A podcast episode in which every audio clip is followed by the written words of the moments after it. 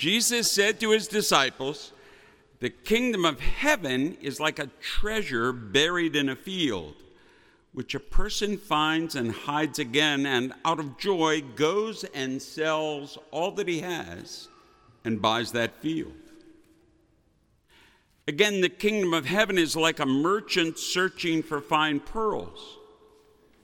When he finds a pearl of great price, he goes and sells all that he has and buys it.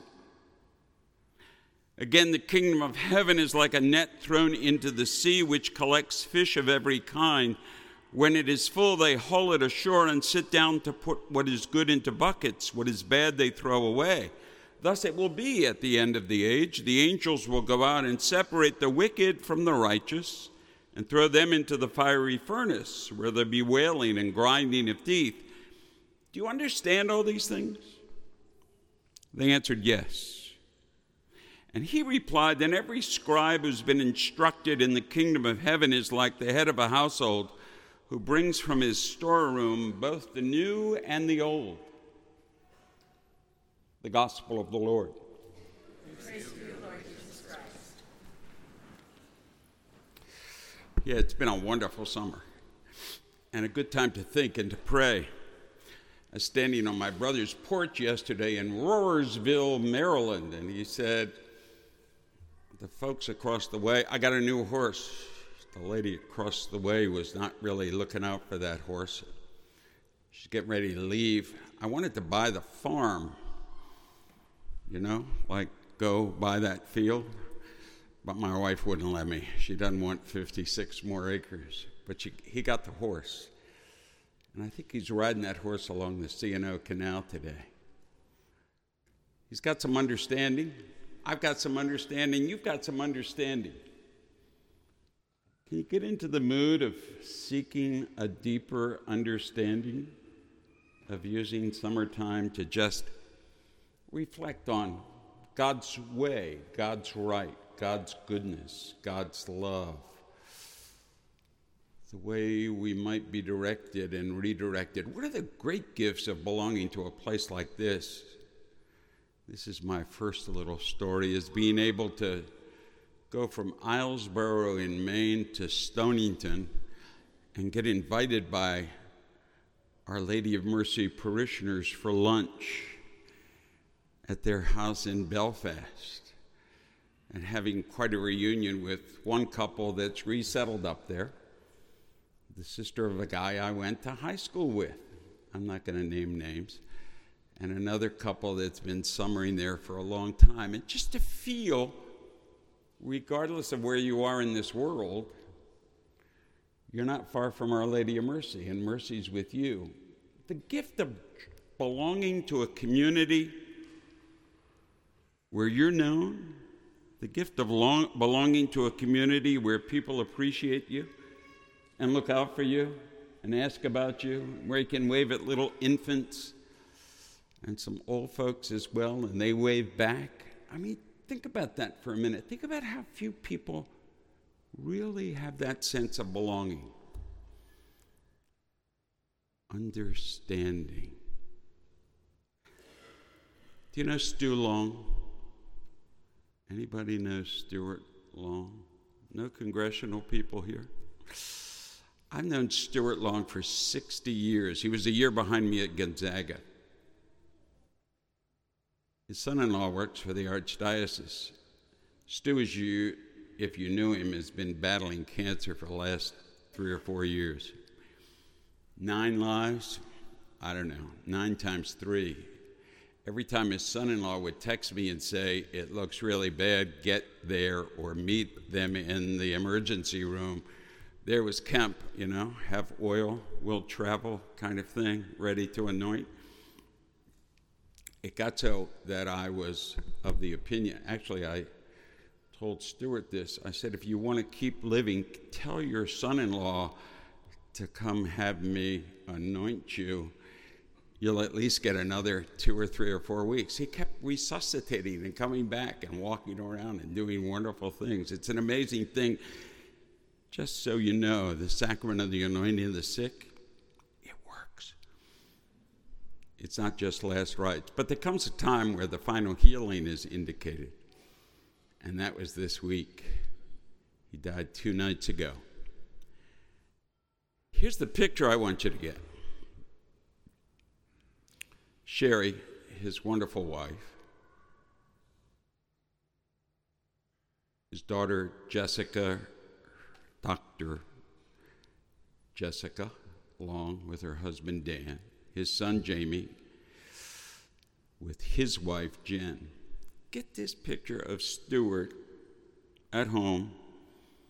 Hospice was not there when I went in the night he died, just the five of them around a bed, and Stuart sleeping. He would sleep his way away. There was some labored breathing. But the picture of love and of reconciliation, I broke the silence only to say, look at yourselves.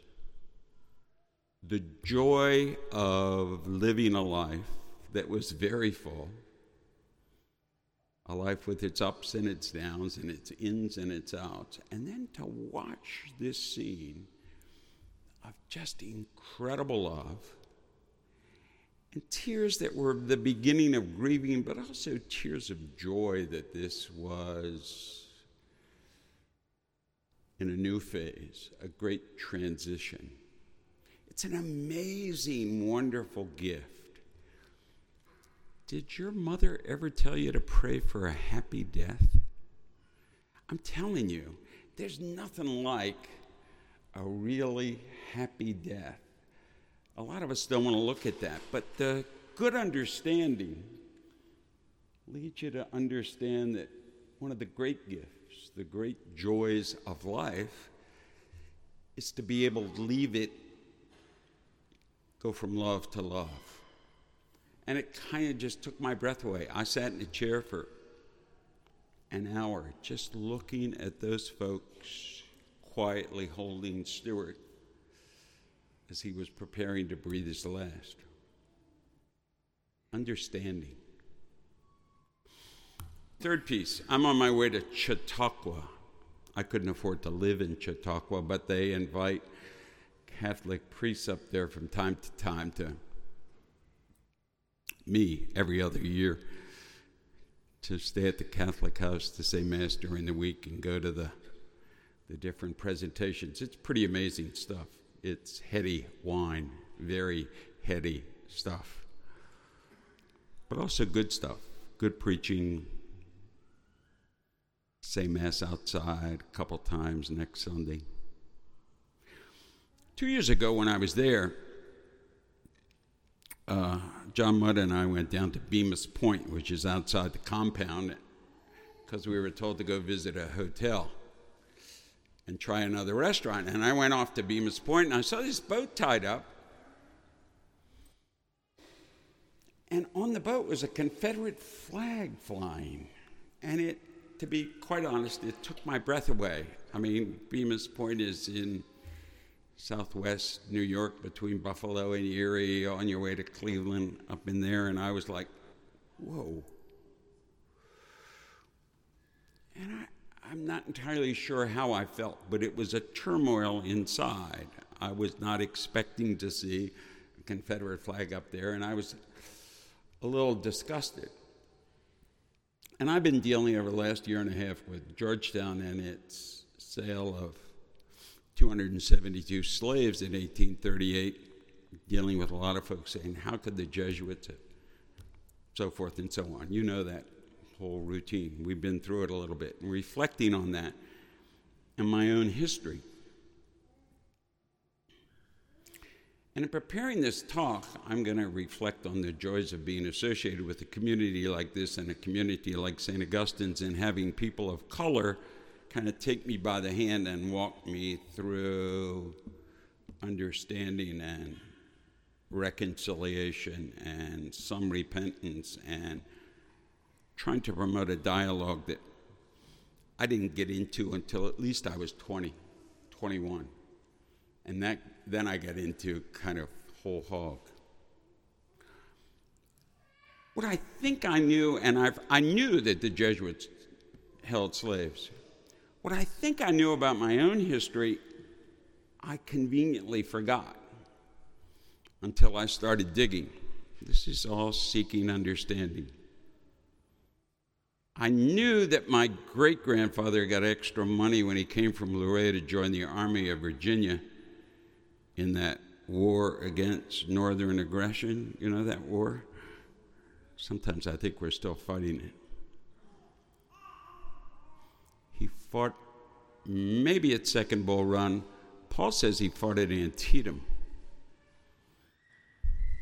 He was listed as a deserter, he said, because he went home probably to take care of a sick mother himself. Nonetheless, he served. He did march down Pennsylvania Avenue as part of the kind of the Army of the Republic in the late 1800s. What I had carefully forgotten was that his father owned four slaves and we know them by name. And suddenly I said to myself, wait a minute, Raymond, you've been talking about them and not us. You've been looking at this as something that you're looking at kind of from the outside in. Maybe it's time you looked at it from the inside. And it's very humbling to recognize from whence you come and to understand that and to accept that and to speak about that, and especially to speak about that with people that you have come to know over a period of 50 years. The first thing people want to tell you, especially people of color, is well, fine, you've given your life to do X, Y, Z and take care of that. Yeah, I get that. But, and that may well be the reason unconsciously or subconsciously why, why I'm so driven.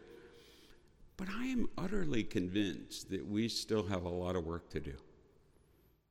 Not just in understanding race relations in this country, but very definitely in terms of reconciling and meeting and getting to know folks and creating a level playing field.